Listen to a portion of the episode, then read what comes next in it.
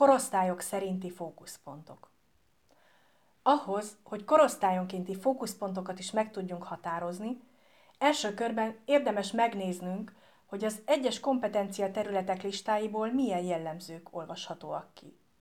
Ha e szerint vizsgáljuk őket, akkor három jól elkülöníthető kategóriát találunk. Az egyes, hatékony és konstruktív együttműködés. Olyan szinte kizárólag készségeket és attitűdöket tartalmazó alapkompetencia terület, amely nélkülözhetetlen a program megvalósításához.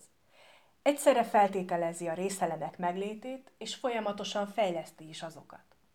E terület megalapozását már az iskolába belépést követően el kell kezdeni.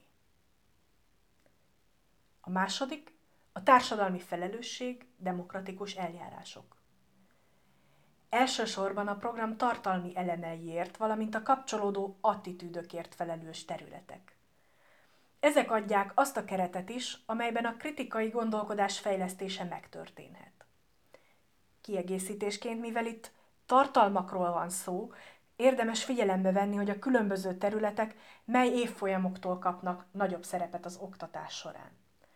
A társadalmi felelősségvállalás inkább az ötödik évfolyamtól, a demokratikus eljárások pedig a 8.-9. évfolyamtól.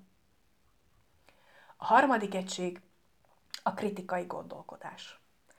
Az állampolgárságra és demokráciára nevelés legfontosabb fejlesztési területe ez.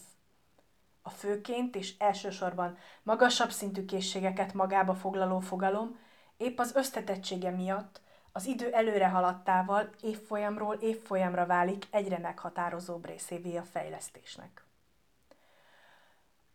Fentieket a gyakorlat is megerősíti, így ez alapján a fókuszpontokat egy táblázatban foglaltuk össze, évfolyamokra lebontva a tananyag digitális felületén.